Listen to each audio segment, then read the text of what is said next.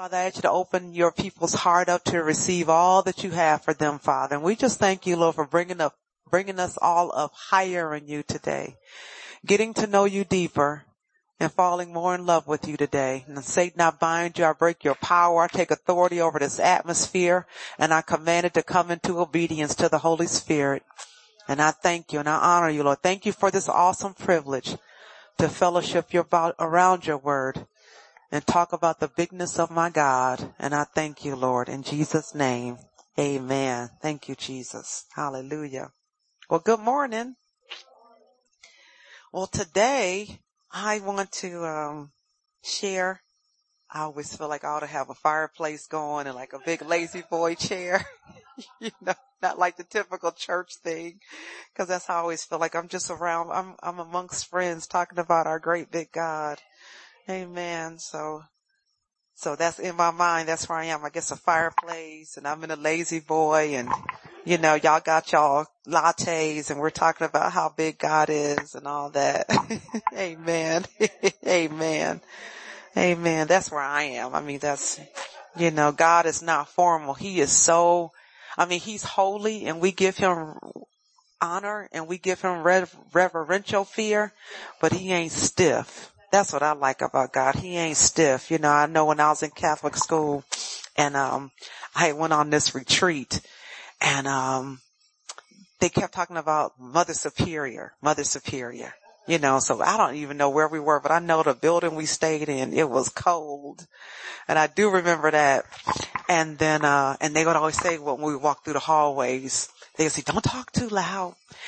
Mother Superior, you know, and all this. Did you ever go on them, did, did you ever go on a retreat where the building, and so, so I, eh, oh, okay. Okay. So I, and so we were there like for a whole weekend. And I asked one of the nuns, I said, and I was not trying to be disrespectful. I said, who is Mother Superior?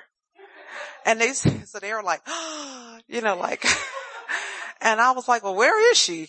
And then they said, I said, well, can we see her? You know, cause I'm like, where's she at? You know, and so we had dinner that night and, uh, they said, um, well, guess who's joining us for dinner tonight? And everybody was looking around like, who is she? They said, Mother Superior, because somebody requested to see her. I don't think she's ever had a request for anybody to see her or know who she is. And so I was like, oh, okay. And this, it's so funny. This old lady walked in and she was kind of feeble. And I'm thinking, that's Mother Superior. That's who we bowing down and worshiping and don't talk too loud and this, that, and the other. And, but anyway, God ain't like that you know what? He's just not like that. And I just, I'm so thankful for that. He's not a form and a fashion. You know, he said if, when you show up to reverence me, I'm going to show up. If you make me the, the, the person of honor, if I'm the guest of honor, I'm going to be right there. You ain't got to go looking for me. I'm just so thankful. He's not like that. He is a, he's our Lord. He's our God, but he's our father. And, and it's just, it's just so different. You can't even, man's, you, you don't, I don't even have the words to even talk about how good God is. But anyway, we're going, today we're going to talk about drawing near to God. And this is, uh, I want you to ask yourself a question. How do you think God really feels about you? You know, think about that. How do you think God really feels about you? And I, and I like to, and sometimes I, uh, you gotta ask yourself that sometime when you're honest. And then when you think about it, it's like, well, Lord, you know what? I'm not, I'm not really sure how you feel about me, but I know that if I feel like if there's a little bit of insecurity or if there's a little disappointment, do you know that can be resolved through repentance and drawing near to God? And that's what I like about it. There, there, there does not have to be an eternal separation between us. Like my father was, my father was a, a half Indian and when he got mad, he got mad. And when he got mad, he stayed mad. and my father was light skinned.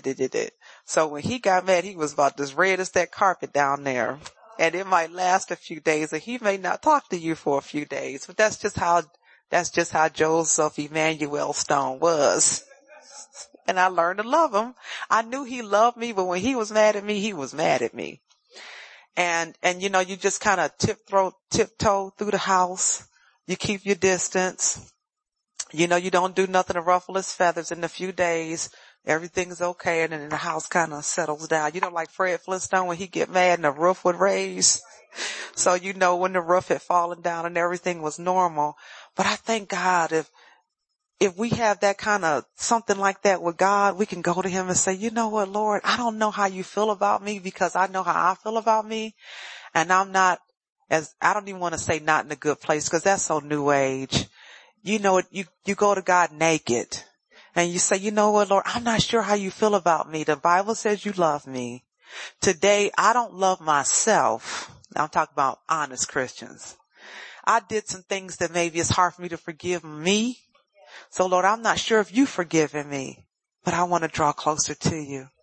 I want to say I, I'm sorry. Have mercy on me.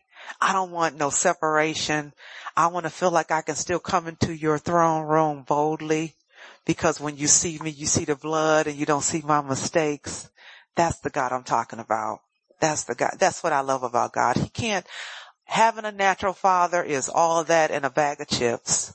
But if the, the love of the father, nothing compares. Nothing compares. And even if you didn't have a natural father growing up, he said, I'm a father to the fatherless.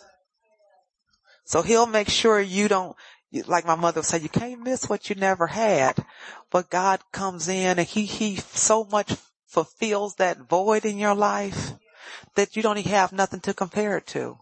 You have nothing to compare it to. So anyway, James 4, 7, and I think I'm gonna read this, I'm gonna read it out of the, um, the New Living Translation.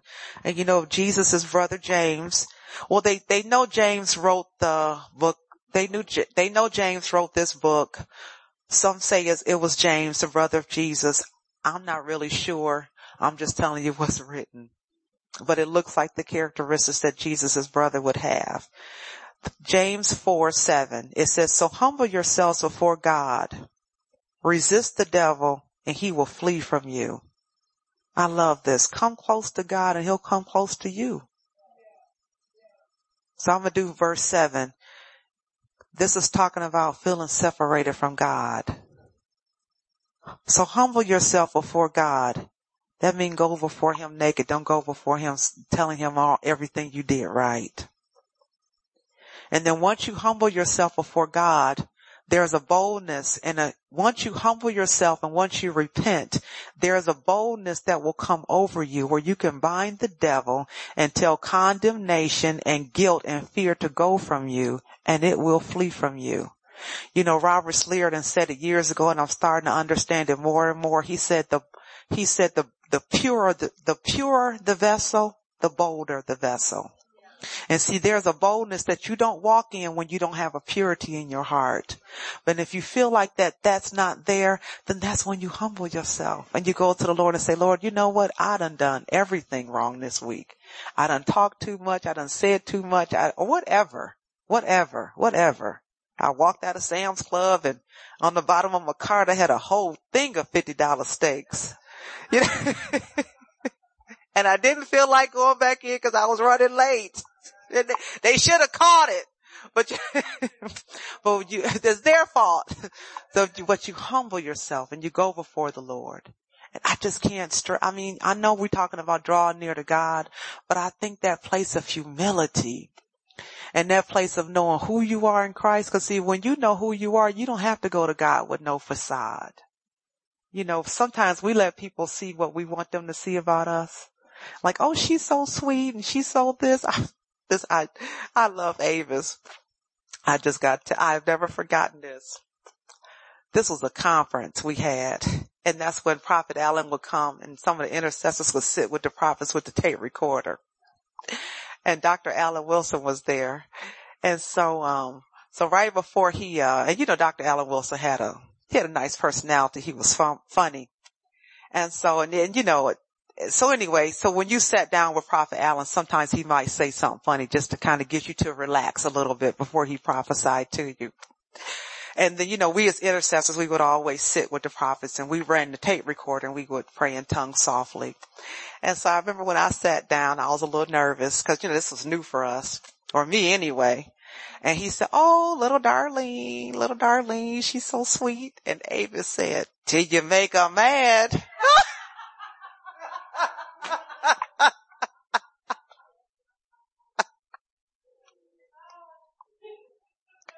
I have never, I have never forgotten that. And God gave me a good word anyway. and that's what I like about God. Just being naked. He knows who you are. He knows your name. He knows how many hairs on your head. He knows how many you done bought and added to your head. I mean, God is just, he is a, he's the real deal. And that's what I like about God. Like prophet, the prophet said, the purer the vessel, the bolder. And I think that's the key to our boldness. That's the key to our authority. Being pure before God you know, like I heard of, well, you know, there's that popular book that was out years ago, being naked and not ashamed, but that's, you know, just being transparent before God. That's how you draw near to him. That's how you, you know, that's how you know that you can bind the devil and he's bound. You know, that's how you can pray a prayer and know it will get answered. You know, it's a, it's a terrible thing to serve a God and pray and not know if he heard you not know if he's going to do it for you and not know if he loves you. Cause all my life, what, what one of my family members, all, all of us cousins ever heard was, those who know God gonna be, uh, those who don't know God gonna be beaten with many stripes and those who know God gonna be beaten with a few. So however long you work, walk with God, you're gonna be beat. And I heard that all my life. So I always thought that God was a big God up there with a whip and as soon as Darlene messed up, he was ready to slap me with that whip. That's really how, that was my impression of God. But once I got saved and got that relationship with him, I found out that's not his characteristic at all. But you gotta draw nigh to him. And you gotta get, he's gotta reveal that to you. Nobody can tell you that. Nobody can tell you that. So any ver- anyway, verse 8 says, come close to God and God will come close to you. And then James goes on and says, wash your hands, you sinners. I love it. Purify your hearts. For your loyalty is, is divided between you and the world.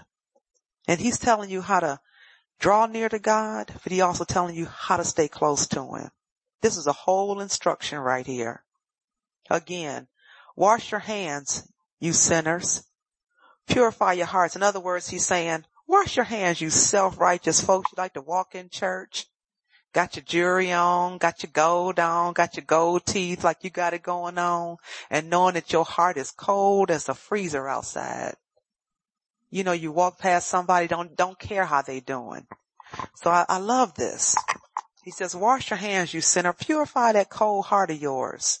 For your loyalty is divided between God and the world. Let there be tears for what you've done. Have a godly sorrow about your sin. Be real when you repent. Not so much you repent because you got caught, but repent because you know it displeased your father. Let there be sorrow and deep grief. Let there be sadness instead of laughter. I mean, don't just, when somebody confronts you on something, don't just laugh about it and say, oh well, no, that's, don't take sin so lightly because it opens the door for the enemy to come in and rob and steal. Anyway, verse 10 says, humble yourselves before the Lord and he will lift you up in honor. And that's what I like about this scripture. He says, humble yourself before the Lord. Repent. Draw nigh to God. He'll draw nigh to you. And then this is the Darlene translation. After you've done all that, break the devil's neck and it will be broken. And as you walk softly before me, I will, I'll make your name great. You know, everybody, cause I, I used to, and I meant this, I always say, hey, you know what, I don't care. Like I would, um, you know, especially at the conferences, you meet the, I meet a lot of folks at the conferences. And then, you know, like Pastor Barb might say, you know, cause if y'all see me at the conference, a lot of times doing praise and worship, I'm standing at the door. I'm waiting on somebody, whether it's the minister or somebody that Pastor Barb is expecting so that I can see them.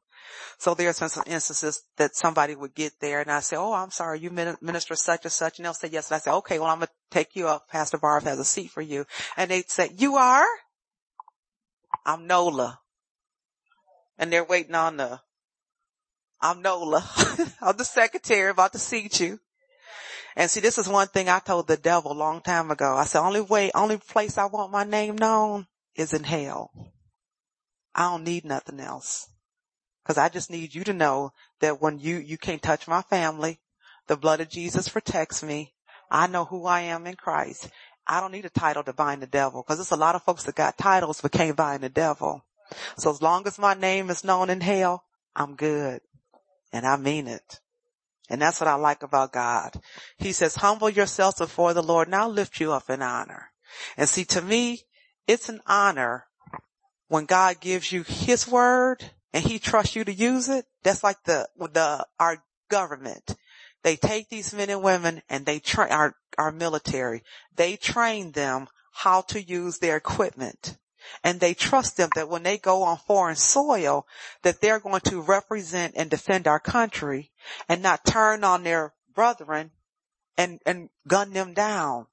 And see, that's how God is with his word. He's entrusted me with his word to execute written judgments. It's not my word, it's his. But he trusts me. He's given me jurisdiction to speak his word out and watch it come to pass. Somehow his blood has counted me worthy to pick up written judgments, to yield the sword of the spirit. That's an honor. A lot of folks don't get that.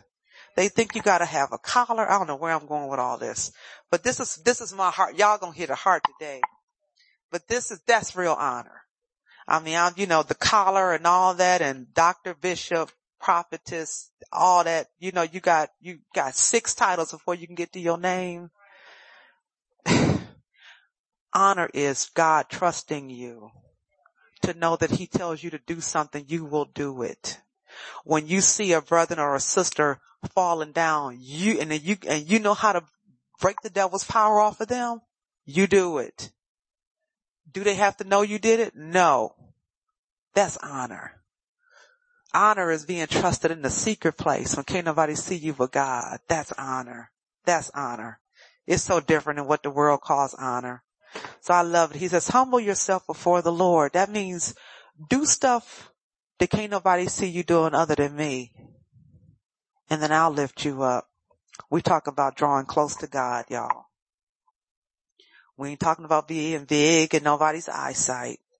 We talk about drawing close to God. This is one of them heart things. Cause see, this is what I feel like God is telling me. So I always share with y'all what I feel like he's telling me, draw closer, Darlene. I got, I got so many things to tell you. I got so many things, these little things, you know, cause we all could go down our list of check, he did this, check, he did that. And then we can also write a list of disappointments if we're honest. We got a grateful list we got a list of disappointments and then we have a list of things that we're believing God for. See the list of disappointments, that's what we done gave up on and we feel like God let us down. So that's, that's what we're going to talk about today. That list of disappointments. Cause he didn't let us down. We just need, we just need to draw closer. He didn't let us down. What's some of the benefits of drawing near to God? Drawing near to God makes us steady and not double-minded not double-minded. Does he love me? Does he not? Yeah, he loves you. He loves you every day. He loves you when you feel lovable and he loves you when you feel unlovable. He loves you all. His love does not change. He's so good. And as you draw near to God, you know that his love hasn't changed. And see, that's something that we, nobody, nobody can convince you. I can say all day, Oh, Brianna, Jesus loves you. I mean, I could do that all day long, but there's a revelation, there's something that she's gonna have, that's a revelation she's gonna have to get, a revelation of Christ. I can just sow the seed, but she has to get her own revelation of Christ. And as we draw near to God, we get our own revelation of Christ. He all, He loves us all, but we, this is what's so wonderful, but we all have our own relationship with Him.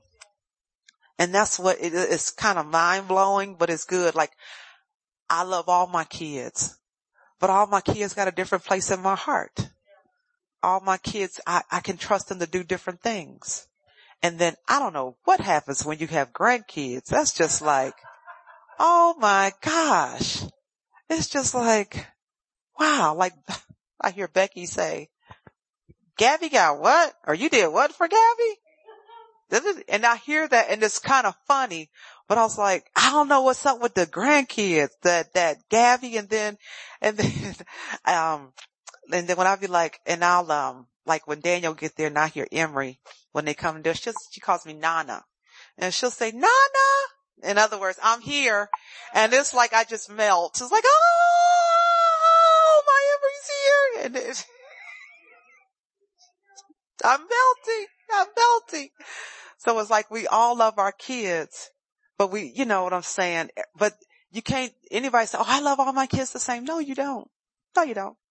Cause every, you know, it's just, that's just, that's just human nature. And like I said, I don't get the grandkids thing. It's like this love, like it was a reserve tank. And it was like, where'd this come from? And it's just like, oh, you know, and it's, it's funny. Last Saturday, well, you know, we celebrated everybody's birthday last week. Big Howard, Little Howard, and Emery. And it was a long day. So I got, I got ready to go to bed. Gabby on my side of the bed. And I'm like, for real? So I'm standing there looking, Howard sleep here, she on my side, and I gotta crawl in the middle.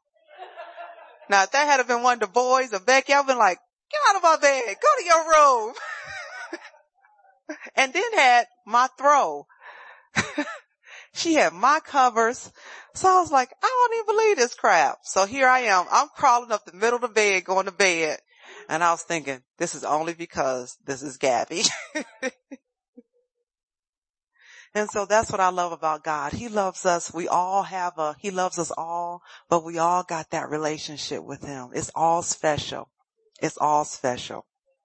Drawing near to God keeps us confident that what we are expecting will come to pass. You know, I, I remember being, I was very insecure growing up very insecure. And the more, once I got born again and got to know the Lord, your confidence grows. And you know, that's just like when I drive, started driving school bus and I remember I got trained to drive school bus and uh, Miss Molly, she was my kid's uh, bus driver. And I used to watch Miss Molly and uh, cause I, I, waited on the bus, you know, cause I could see her coming, but she would like go up the road to like a farm and pick up some kids. I see her swing that big bus sitting there and pick them kids up and swing out. And it seemed like when you sitting still, look like that bus is flying, but you know, she only doing like 35. But when you out in the country, and I would see them lights coming through the, you know, through the, through the trees, and I said, "Here come Miss Smith." I called her Miss Molly. And I, and I, so once, once I started training, I would always say, Lord, don't let Miss Molly get sick cause I don't want to do her route cause it's dog. And I asked her one day, I said, Molly, how long have you been driving? And she told me, she said, but Nola, she said, just let the confidence grow. It'll come. She said the conf, and I never forgot those words. She said the confidence will come and I would watch her just in the dark, whipping in the, I'm like, how you know what the driveway is? I mean, you know where the drive, I mean, cause when you drive a school bus in the country with no street lights and no curves, and then the time change come, it's like the first day of school all over again. You, every bus is at least 10 minutes late. Cause every house you saw in the light, now you in the dark, now you're looking for your landmark and you can't see it and you, you thought you were, normally you do 35, you're doing 10. And but she said, and I see her take them buses and do her thing and whipping them farms and come on down. I'd be like, that girl is bad. And, um, and she said, oh no, the confidence will come. It'll come. Just give yourself some time. And then it got to the point where you know, I, when I started driving and then I found myself telling drivers, now if you got to back into somebody's yard, as soon as you put your bus in reverse, your backup light's going to come on. And then you can look in your mirrors, you know, trust your mirrors because school bus drivers, they don't, they don't drive looking ahead. We use our mirrors. And so I, so I would always tell them when I was training them, you know, if you got a driveway, you pull up so far, you pull your duals up past the driveway. When as soon as you put your bus in reverse, your backup lights is going to come on. You'll see that driveway, the whip in there. So before you know it, I mean, I was whipping 84 passenger buses in and out of driveways and then teaching somebody else how to do it, but the confidence came. And see, that's how it is with God. The longer you walk with him, there's a confidence that'll come. He heard me. He's going to do this for me. He's my healer. I don't feel good today, but Lord, I gotta go to work. I'm just trusting you, Lord, when I, when I get out this shower, I don't want to have this headache or I don't want my nose running. And like this, and, and nowadays, especially on my job, you can't even sneeze. They be ready. Can you go take a COVID test? And it's like, and this week I had some symptoms try to grab me. I was like, oh, but no. I was like, uh-uh. I ain't sick. I ain't gonna be sick and I'm definitely not gonna be sent to take no darn COVID test. And I, I, I went old school. I, and we had a, uh, one of the drivers had her 25th, um, anniversary. I was off Monday, so I missed her anniversary, but they were, there was like all these gallons of orange juice left in the refrigerator from her thing. I went old school. Girl, I got my water bottles. I filled them up with some vitamin C, the orange juice. Girl, I had my orange juice. I was on my word. I went home. I made myself go to bed early and get, cause I knew I just needed some sleep. I made myself get into bed. I had my healing schools going and you know, YouTube got a thing called a playlist. Girl, put that playlist on so the healing schools can preach all night. So when you get up go to the bathroom, by your stripes, I'm healed. You can hear the word while you sleep, when you awake, when you go into the bathroom. Girl, please, I shut it down. You heard me? Cause I was like, we ain't playing this. Cause you know, you, nowadays you don't even want to blow your nose at your job cause it's, and don't sneeze. but God, but I was confident he'd come through for me and he did. Another thing, I didn't say it, but I thought it. That's God is so good. I didn't say it, but I thought I was, cause in the back of my mind I said, I look, Lord, you know I gotta preach Saturday. I need a voice. And so, and I, I, like, I didn't even have to pray about it, but he knew all that. Confidence. Confidence.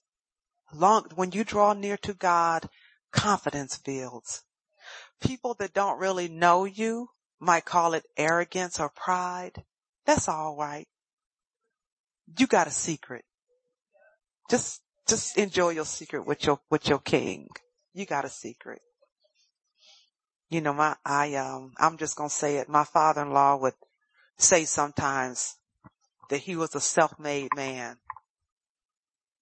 And, and I never, and I wasn't really saved when he would say it. Once I got saved, he definitely didn't say it.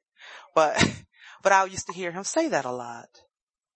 But see, and once I got born again and I knew the revelation behind God, it's like anything that anybody has or anything that they think they might have that somebody would envy or want to boast about, honey, it all came from God's hands.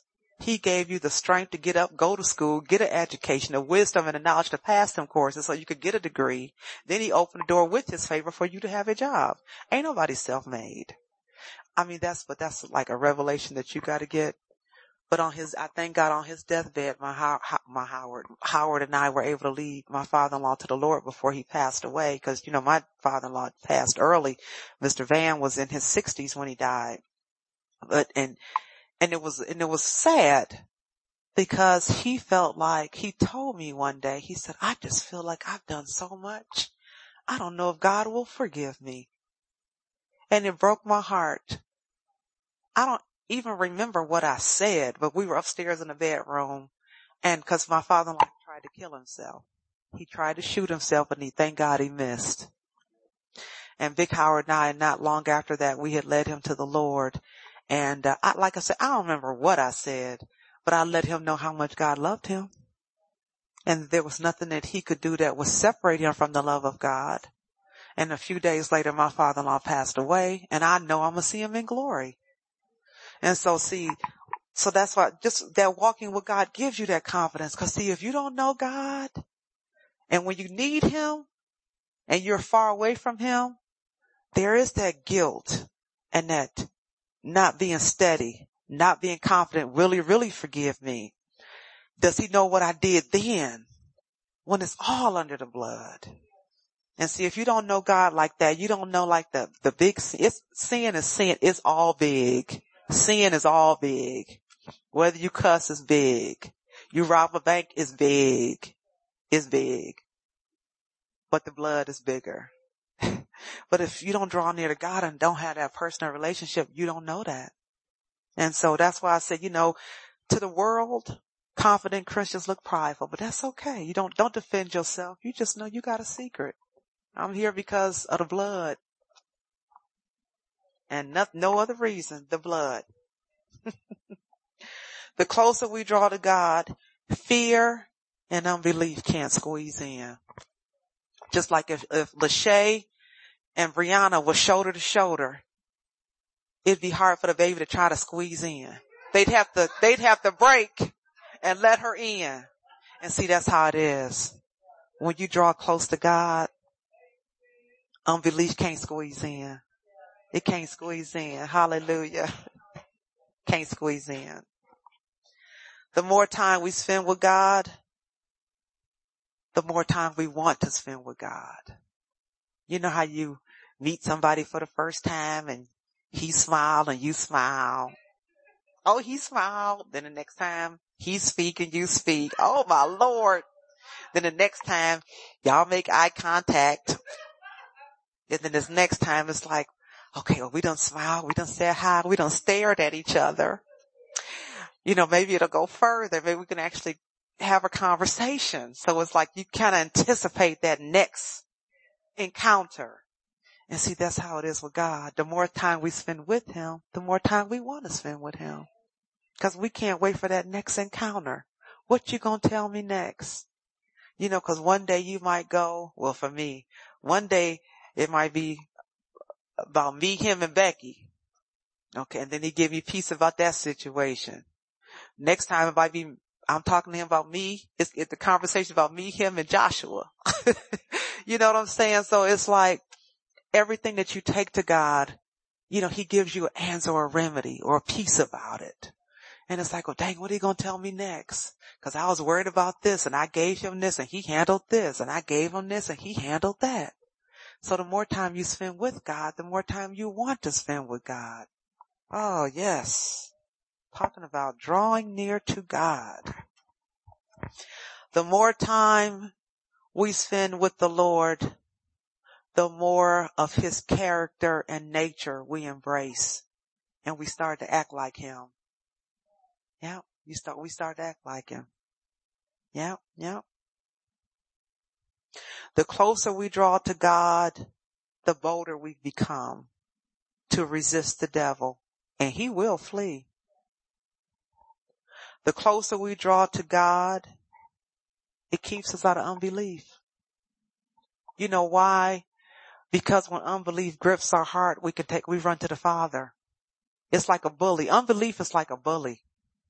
It's like you wake up, you know, you're believing for a miracle. Oh, um, Lachey, I'm sorry. I left my offering up there. Can you get that to Miss Charlie? She's in the office. Just knock on the door, baby. Thank you. I'm sorry. Unbelief is like a bully. So let's say for instance, you're believing for a miracle. And Lord, I just think you go to sleep at night. You had the whole day. You didn't listen to Pastor Barb. Had Norval speaking to the mountain. Miss Glory done told you, you want your healing? You better learn to forgive or you're going to die. So you done went down your list. You done forgave everybody. You done spoke to the mountain. Pastor Barb done preached your, your toes curled and you good. And then you wake up in the middle of the night, gotta go to the bathroom, the devil. You feel that? You're numb. You can't move that. Open your eye up. I bet you that one eye is blind. Unbelief is like a bully. But I'm to tell you something. When that thing hits you, you run to God. Don't let fear grab you. Cause fear is always going to be here to haunt us. It's a shadow. It's a bully. It's going to be always here. But the thing about it is he's given us power and authority over all the works of the enemy and nothing shall by any means harm us. So we will not let unbelief and fear bully us. You run to your big brother, which is Jesus. And see his blood covers us. It covers us.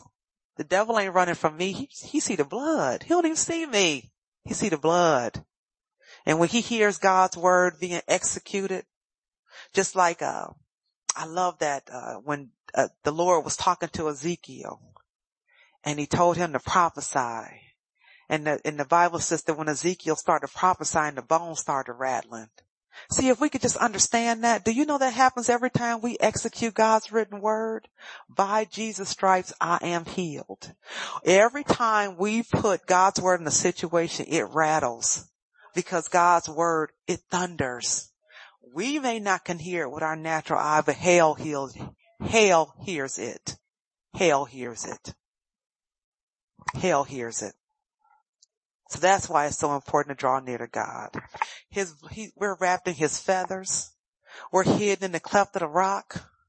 But we can yell out, by Jesus stripes I'm healed and get back in the cleft of the rock. He can't see you. I'm strong in the Lord and the power of his might. And the devil says, who said that? And we're hidden in the cleft of the rock. And then when we feel that boldness and that confidence, we can walk out and say, I said that that's when you know who you are in Christ.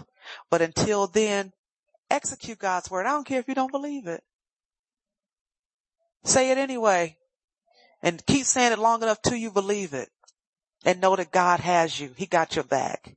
He's with you as a mighty terrible one. If I was picking on somebody and they tell me I got a mighty and a terrible brother, you better back down. Trust me, I would. and God is with us as a mighty, terrible one. We got somebody that will, he, well, he already did it. He destroyed hell for us. He, he destroyed the grave. He annihilated sickness and disease. I mean, every, every area where the enemy can harass us, God has already dealt with it. He's just Everything he does, he does it well. Whew, I just don't have nothing else to say. the closer we draw to God, okay, I said that it keeps us out of unbelief. So now let's go to Psalms 84 and I'm going to read that.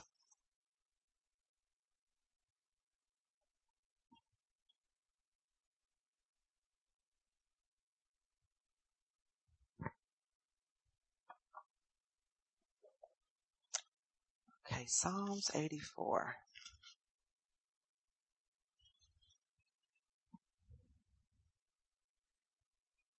I like talking about intimacy with Jesus because I always felt like he's the only one that I could talk to and I could trust him not to tell nobody. I'm just going to be real. I said, wow, I could tell him anything and he won't throw it back up in my face and he won't blackmail me with it. And that's just, that was, that was my revelation of God. You know, when I got saved, I still remember asking him, Lord, if you're real, prove it to me. Cause I mean, you know, I had been, uh, like I said, my family was not just Baptist, they were primitive Baptist. Then I was in the Catholic school. And so I didn't know. I didn't know what, I didn't know what was real. I'm like, do I could keep playing to Mary? You know, do, do I pay, pray to this patron saint? You know, or do I do all, do I do the Father, the Son, and the Holy Spirit and Mary? Or do I just get the rosary? And I would get that rosary and I take the first bead and I pray to Hail Mary. And then I go to the second bead and I pray to Our Father. And then you got all them other beads. And I'd be like, what do I do next? And that was my life. What's next? So when I got God, I was like, Lord, if you real, prove it to me. Let me know I got the right, the, the, the right one, baby. Let me know I got the real thing. And he did. See, I was drawing nigh to God then and didn't even know it. Verse one and two says, okay, yeah, oh yeah, Psalms 84 verse one and two. I'm going to read that first. It says, how lovely, how lovely is your tabernacle, O Lord of hosts. My soul longs, yes, even faints for the courts of the Lord. My heart and my flesh cry out for the living God. And that's what I love. The psalmist said, everything in me cries out for me, for, for you, Lord. I love it. Crying out and longing for the presence of the Lord produces, let's jump down to verse 11 and 12. What we talked about today. When you cry out to God, that's when you get 11 and 12. For the Lord God is a sun and shield. I'll protect you. I'll give you the sunshine. I'll protect you. The Lord will give you grace and glory. No good thing will he withhold from those who walk uprightly. So as you cry out to God or draw near to him, let everything that's within you worship him and honor him and serve you. He says nothing will be withheld. Absolutely nothing. This is how you get unshakable faith in God. I had did a, um, uh, encouragement for my family and I had talked about, uh, we all have those people in our lives where we feel like when something goes wrong, we can call them. And I said, we all got them people in our lives we can call them and you feel like when you pray with them, even the earth shake. Cause you know that that prayer is going to get answered. That unshakable faith. And see, that's the kind of faith that God wants us all to have. Knowing that we serve a faithful God knowing him in that dimension It's, I mean, so many different dimensions to God cause it's like, I can stand up here all day and tell you about drawing close to God and the intimacy and the relationship what I have. And then Miss Pat, I could give her the microphone and then she could blow your mind of all the things he's done for her. And, and I think about when we were talking about your mother and all the miracles. And so we could all pass the mic around. We could all be in tears because it's like, wow, God did that for you wow, I never thought to pray like that, or I never thought to do that. I mean, he is just so good. He's just so deep. You know what I mean? Just so deep. And, and we can't exhaust his love. That's why we got to draw to him. Don't run away. When we mess up, don't run away. Don't run away. It was a scripture. Where is that scripture? Um, it's Hebrews 8. I just, I wrote it down because I didn't want to forget to say it. Hebrews 8 says, and I will forgive their wickedness and I will never again remember their sin. And that's how you draw near to God. You go to him when you feel good, when you go to him when you're feeling bad. And I mean about yourself. you go to him when you just go to him period. That's how you draw near to God when I first got saved and, you know, growing up Catholic, confession is a big thing, but I mean, confession is good.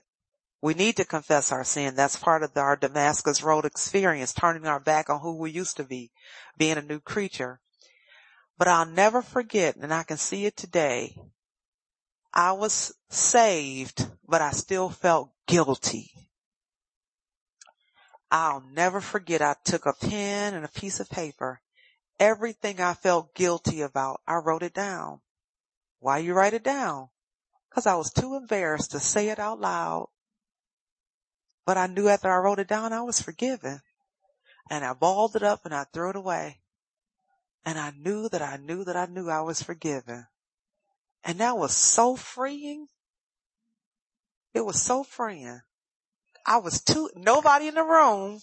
I'm in my bedroom and I'm too embarrassed to confess my sin. So I wrote it down and God still forgave me. He's good. It's just, uh, amen. Yes. So good. The closer we draw to God, it sharpens our love and it teaches how to forgive ourselves and others. Intimacy with Jesus, it softens us so that we're not so quick to criticize, but we have the ability to walk in love and compassion. We really do. I, I can't explain it, but I know something about the love of God that softens us. And we're not so quick to have that eye of judgment. You know, cause it, when you walk with God and when you're close to Him and you see a brother or sister making a mistake or you hear something, when you write in your heart, you'll say, shoot, I remember when I was there. Or I remember when I did that. Or I remember I was in a situation like that and I didn't handle it right either. But God helped me out. So you may not have that opportunity to open that, that door may not be open for you to say something, but you can pray for them. You can pray for them. Cause I learned that the closer you get to God, you're not so quick to criticize. Cause see, you're, you're, you're naked and you're unashamed. And it's like, dag Lord, I did that. I see myself in her or I see myself in him. Lord, I know what you did for me. Speak to them. Put somebody, my, my prayer is, um, especially for my boys, cause you know, they're older now. They feel like they're grown. So my, they feel like it, except for when they need a bill paid and they can't pay that bill. But anyway, but my, my prayer is, Lord, just give them a voice of wisdom. Open the door for somebody to talk to them. And you know, now I'll never, and this is such a, now I know I, I know I said it, I'll never forget, but I'm thankful my, my adult life was being a new Christian. Being a new wife was being a new Christian. Being a new mom, I was a new Christian. So I was learning a lot. It seemed like it, it, it was like everything was being heralded to me at one time, but I'm thankful that I didn't have not so I'm not thankful that my marriage fell apart, but I'm thankful when the Lord put my marriage back together, Jesus put it back together. And then when I did become a mom, I was a saved mom. So, you know, so all these I'll never forget because these are like turning points in my life. But I remember when uh, the boys were, you know, in school and Big Howard was on the road a lot being a truck driver. And I remember Pastor Barb, she said, just always train your kids to be respectful, to honor authority. And God will always put men in their life that will be a mentor to them. Never forgot that. And I, and that I've seen it. Two weeks ago, uh, Joshua, they played Ashland University. His ninth grade basketball coach was there. He said, I wouldn't have missed this for the world. I wouldn't have missed this for the world him and his son came. His son used to idolize Joshua. And, uh, and, and that mutual respect. I saw one of the, uh, coaches to this morning. I had to go through New London. So I stopped at Randy and Karen's at the subway because I knew their bathroom was clean. And so, so I walked in and when I walked in there, I was like, there's Nola. And they were like, uh, and uh, they were like, uh, yeah, coach was just showing us pictures of Dan. He was with the, I said, that was Joshua. And he said, oh yeah, yeah, yeah, Josh, Josh, Josh, Josh. And so coach was, has been telling all of, you know, coaches in New, I got to see Josh. I went to his game and see that's an honor. Cause Pastor Barb said, teach your voice to respect authority, to have an ear to hear. Cause I'm to tell y'all something. These, these parents, y'all see, the coach cussed out my son. He probably did. and he probably needed it. okay? but they respected their coaches. Now, do I ever think my kids were disrespected? No. But talk to like a father? Yes. And see, I, and when I, when, when, uh, Dan and Josh drove, uh, um, when they played football, I drove their trips. And if they lost, it was quiet on that bus. If somebody said something, the coach tore into him. He said, don't you talk. Don't you make a sound. You better sit here and figure out everything y'all did wrong. Y'all better not say one word on this bus. And I remember Coach Voorhees in particular, he was going to be, um, off. And so the, uh, assistant coach was going to take the voice of that game. And I remember driving the bus and Coach Voorhees said, I'm not going to be here next week. Y'all better win. You better not disrespect this coach. And if you do, it's going to be hell to pay the captain. And I, and I used to see them coaches get on them boys, get in their face. What are you doing? And see, but they, they respected that authority. And I remember when Joshua went to Urbana, when he went to college, he called me one day. He said, Mom, and you know, Josh is on a football scholarship. This team sucks. They don't know nothing. And I told him the same thing I told him when he went to high school. And, he, and we had the same conversation. I said, so change it shine, do something. So why did he call Coach Mitchell, his high school coach, football coach? Call Coach Mitchell crying. Joshua, coach, I think I'm gonna quit the football team because they suck. We don't, we, we losing and blah, blah. He's talking about the coaches and he, we losing and da, da, da, da, and da, da, da, da. And Coach Mitchell said, Joshua, you better not quit football. I don't care if you lose all four years you playing at that school. That school opened the door for you to go there. You're there to get an education. You better shut your mouth and play football. That came from his coach. That didn't come from me and his daddy. Y'all see Joshua graduated, right? Okay. Okay. and see, I just thankful, you know, just, just they, that I don't need, God is just, I don't even know. He just got it going on. he be having everything worked out. But that drawing near to God, he works in the details. He works in the details. Drawing near to God. You know, you can be the richest. I feel like I'm the richest mom. Why? Is my bank account fat? No. Do I live in a mansion? No. Do I drive a Rolls Royce? No. What is your definition of rich? Having the ear to God, knowing that I can cry out, I can knock on that door and it unlocks. Out of all the prophecies I ever got from Prophet Allen Wilson, and I got a lot because I loved Prophet Alan. Out of yeah, you, yeah, yeah. Out of all the prophecies I got from him, you know what stands out? He told me, he said, when you go to God, he said, never forget this. When you go to God, the welcome mat is always out for you, Darlene. I've never forgotten that. Every time I wanted to feel like, God, did you hear me? Why isn't anything moving? I could hear his voice. The welcome mat is out for you.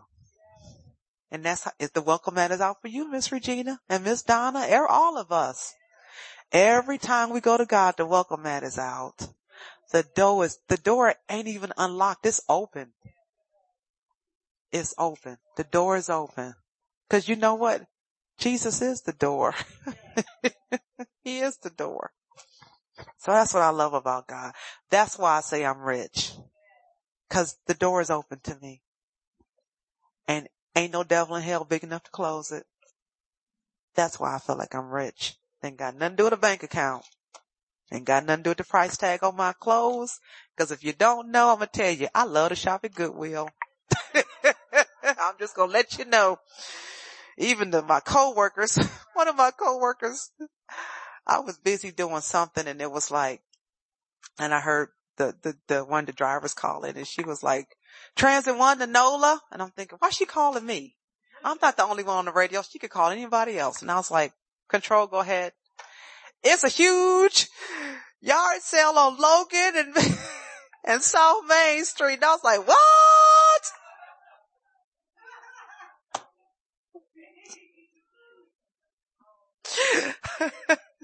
and I was like, okay, girl. But yeah, if I'm the richest woman in the world, I like yard sales, I like Goodwill, and I like secondhand clothes. Hey, somebody already done paid the big ticket. Why should I pay it? Free's even better. But yeah, when you draw near to God, you're the richest man or woman on the earth. Cause he has an ear for you. Psalms 18. I love it. You know, it talks about, I cried out to my God and he heard me. Some translation says my voice came up before him. I was his private, I think the messenger says I was his private audience. Can you imagine? Private audience the master of the universe, the God, the creator. When you cry out to him, we have a private audience with him. That's priceless. That is priceless.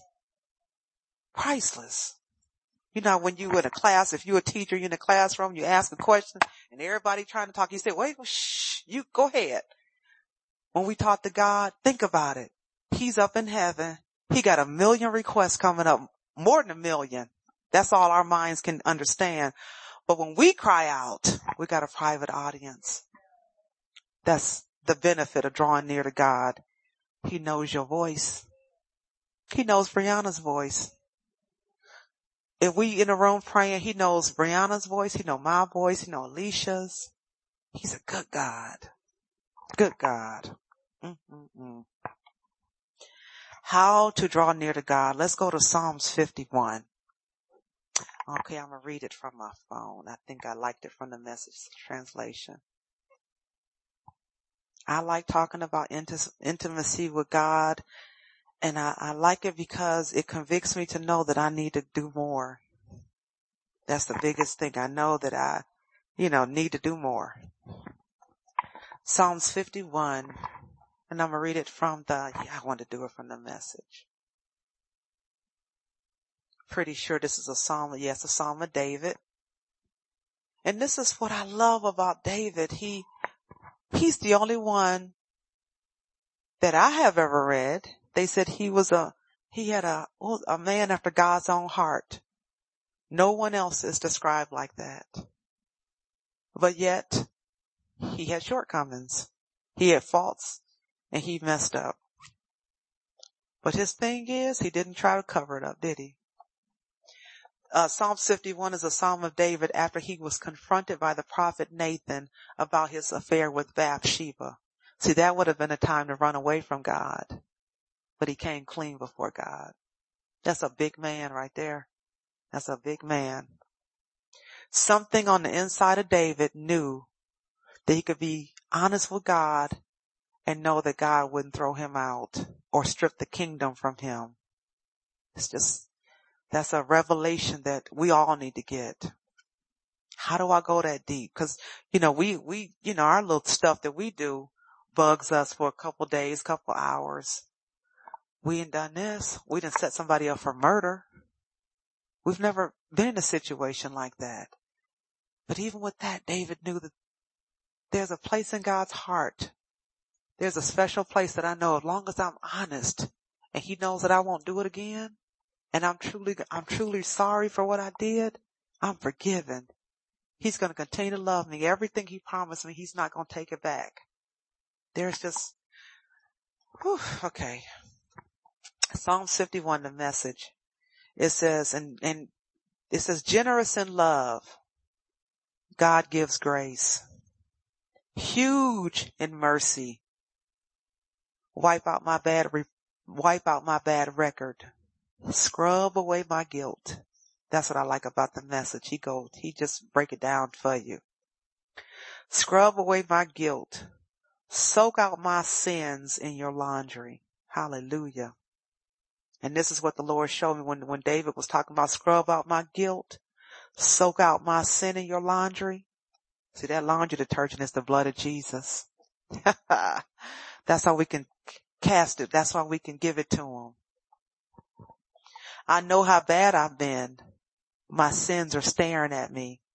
In other words, David is saying, I'm not in denial, Lord. I know I messed up. You're the one that I really violated. You're the one I violated. And you've seen it all. Seen the full extent of my evil. You have all the facts before you. And whatever you decide about me is fair. I've been out of step with you for a long time. Cause see, David's mess up with Bathsheba, that wasn't just a product of one day. David had been backsliding his heart for a long time. That was just a product of it. Cause first of all, when he got with Bathsheba, the Bible says it was a time of where the men went out for war. Why was you at the palace? Why wasn't you with your men? So he's been backsliding in his heart for a long time, full of himself. I'm David. I'm the king. I got it going on.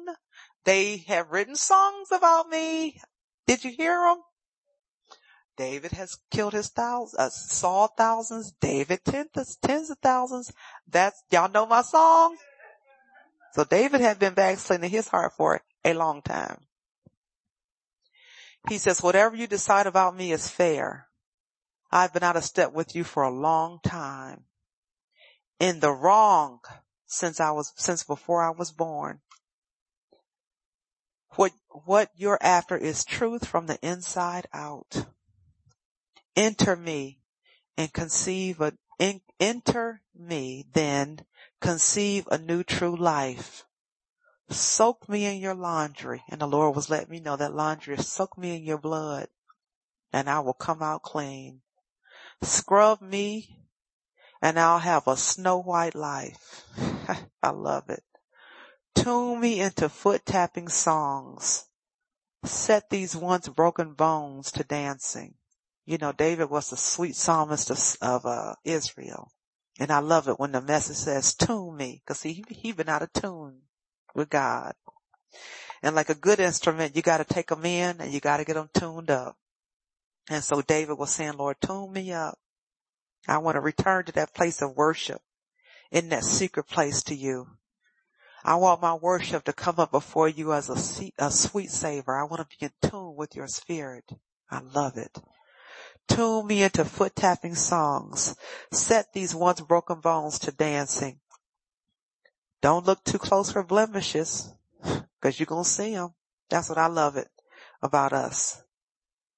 We're the righteousness of God in Christ, blemishes and all. Give me a clean bill of health, God. Make a fresh start in me. Shape a Genesis week from the chaos of my life. So let's start all over, Lord. Don't throw me away with the trash. Isn't that good? Don't throw me away with the trash or fail to breathe holiness into me. Bring me back from the gray exile. Put a fresh wind in my sails. Hallelujah. Give me a job teaching rebels your ways. Give me, in other words, Lord, give me a job where when I see other men going in the, in the wrong direction, I can say, Hey, don't do that. I did that and the outcome wasn't good. Give me a job teaching rebels your ways. And see, that's what I talked about when I said when you draw near to God, you don't have that eye of criticism any longer. You have that eye of love and compassion. You want to help instead of jump in the pool of gossip and judging because you've been there as you draw near to God. And that's what I like about God. That's what I like about David in this translation. Give me a job teaching rebels your ways so the lost can find their way home. Yes. Commute my death sentence, God, my salvation, God, and I'll sing anthems to your life-giving ways. Unbutton my lips, dear God. Let loose with your praise. Cause see, I'm gonna tell you something. When you are full of guilt and condemnation and shame, you don't say much for God. You don't. And that's what I, and see, when you draw near to God, see all that guilt and condemnation, all them weights and anchors, they fall off. That's, that's that, going back to that, the purer the vessel, the bolder the vessel. See, when you don't feel, feel pure on the inside, you're not going to say much. Cause see, as soon as you open your mouth, the devil will be like, what you say? Now you know you're the biggest sinner. You're a liar. You know what you did? All that, all that point. I told you he's a bully. And see, as you draw near to God and, and know that there's nothing between you and the Father and can't nothing squeeze in there, you're bolder. And you can look and you can agree with your adversary. Yeah, I messed up. I stole that. I was an adulterer. Yeah, I did, I did all that. And devil, I did some stuff that you don't know about, but it's under the blood. And if you look, and you can't even get to the blood to look for it because it's annihilated. God don't remember it no more. When he sees me, he don't see mistakes. He sees his blood. Hallelujah. Unbutton my lips, dear God. I'll let loose with your praise. That's a good soul winner. That's a good witness for Christ. You gotta draw near to God to be able to have that boldness to declare God's righteousness. You gotta draw near to God to be able to tell somebody whose life is upside down that God can make it right. He can make the crooked places straight and the rough places smooth. Verse 16 and 17 is going through the motions doesn't please you. In other words, being religious, God don't please you. A flawless performance is nothing to you. That's the do's and the don't. Oh, I don't do this. I don't do, I don't cuss. I don't smoke. I don't wear my dresses above my knees. You know, uh, he said, a flawless performance is nothing to you. I learned God worship when my pride was shattered, heart shattered, lives ready for love. Don't for a moment escape God's notice. God don't miss nothing. It says, make Zion the place you delight in. Repair Jerusalem's broken down walls. Then you'll get real worship from us acts of worship, small and large, including all the bulls that have heaved unto your altar. So you read Psalms uh, 51 in your whatever, but I liked it in the, in the message because it was just so plain. He came to God. He was just like, this is, this is, you already know the truth. I have messed up. I'm ashamed. I'm not bold. I haven't been a leader to the, my men. I'm even embarrassed to give them instruction because I feel like such a failure. My lips have been buttoned. My praise has been cold. And he came to God and he said, but just do a miracle in me. I'm sorry, Lord. Don't cast me away. Tune me up on the inside so my praise can be pure. Unbutton my lips so I can speak, I can preach righteousness to my men. God is such a good God. See, as we draw near to God, He takes care of all that. He takes care of all that. Psalms 27.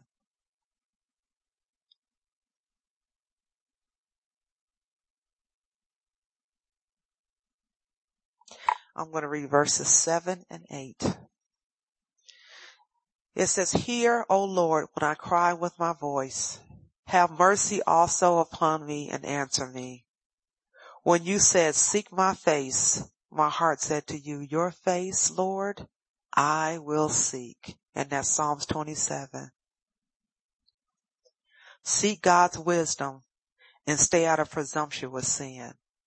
I never really knew what presumptuous sin was, but I found out that presumptuous sin, that's the sin you do when you feel like you can get away with it. You know it's wrong. And I was like, ooh, that's kind of dangerous. But then I was like, ooh, I kind of do that all the time. I mean, I'm just being honest. Seek God's face. That's how you draw near to God. Seek Him. I don't care if it's little. I don't care if it's big. Seek Him. Seek Him. Stay out of presumptuous sin. Ask the Lord to show you what that is. We all got our little, we, as, as, uh, I heard a preacher say, hey, we all got our jump. but He loves us anyhow. He loves us anyhow. Psalms uh, 19 verse 13. I wrote it down and this is, I wrote the New Living Translation down. It says, keep your servant from deliberate sins. Don't let them control me. Then I'll be free of guilt and innocent of great sin. Cause see, when you, when you step into the snare of the fowler and you find yourself caught because of something you did, the devil loves that. We're full of guilt and shame and condemnation. And then we're shrinking back, don't want to say nothing, don't want to witness, don't want to pray for nobody, don't want to show up. But God, run to him. Don't run away from him. Run to him. Don't let guilt and shame control you. Proverbs 3. I'm almost done. I think how much, I'm, I'm pretty sure I'm almost, I have who? Oh, okay. Ah, okay. Um, that was, okay. Okay. Let me see. I might, uh, well, let me say this. Drawing near to God keeps us out of condemnation. I do know that it keeps us out of condemnation. Proverbs 3, 1 through 10. We'll do that. When I was writing my notes, I said, well, Lord, looks like I got a, probably about a half an hour worth of stuff to say. So we'll just roll with it.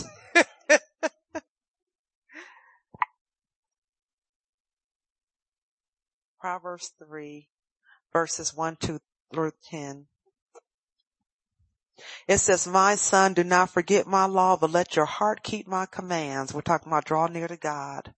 For length of days and long life and peace they will add to you. Now that's three different things. He said, I'm going to give you length of days what that mean? Time is going to be a blessing to you. You're going to get a lot done, a little bit of time. Long life. You're going to live long. The number of your days will be fulfilled. You ain't going to die early. And peace I'll add to you. The things that everybody else want to blow their head out, shoot themselves over, you're going to have peace about it because you're going to know your great big God can handle it.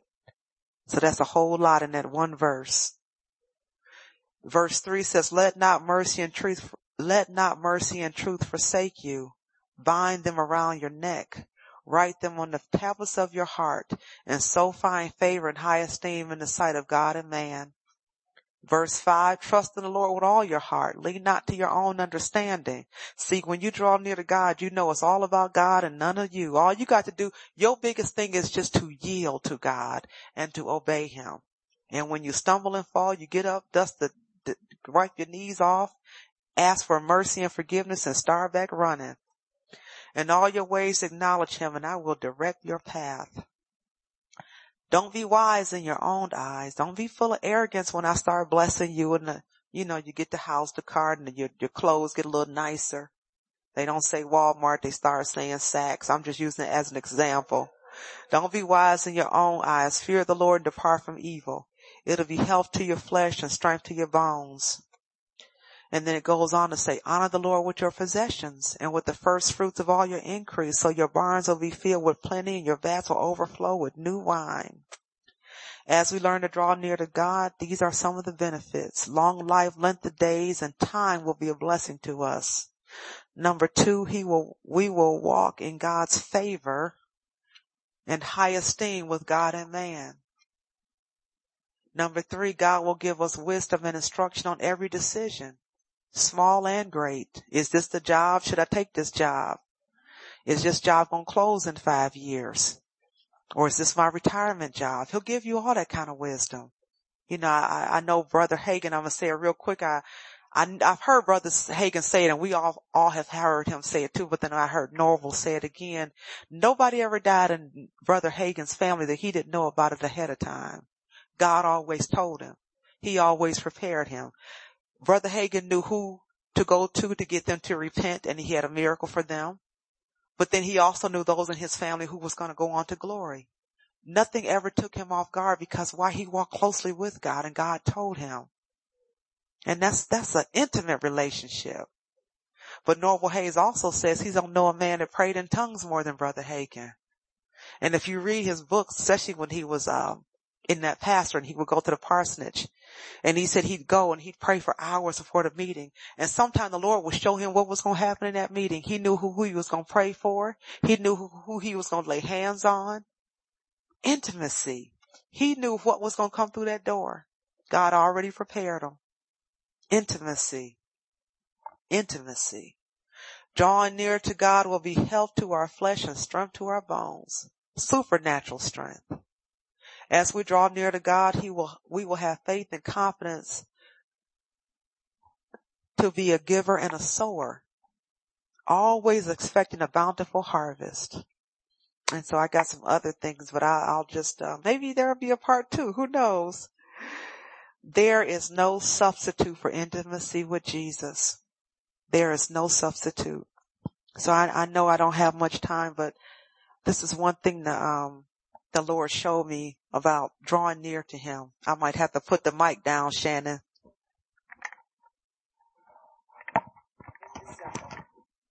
But this is what the Lord showed me. He said the love of God is so powerful, it's like a magnet.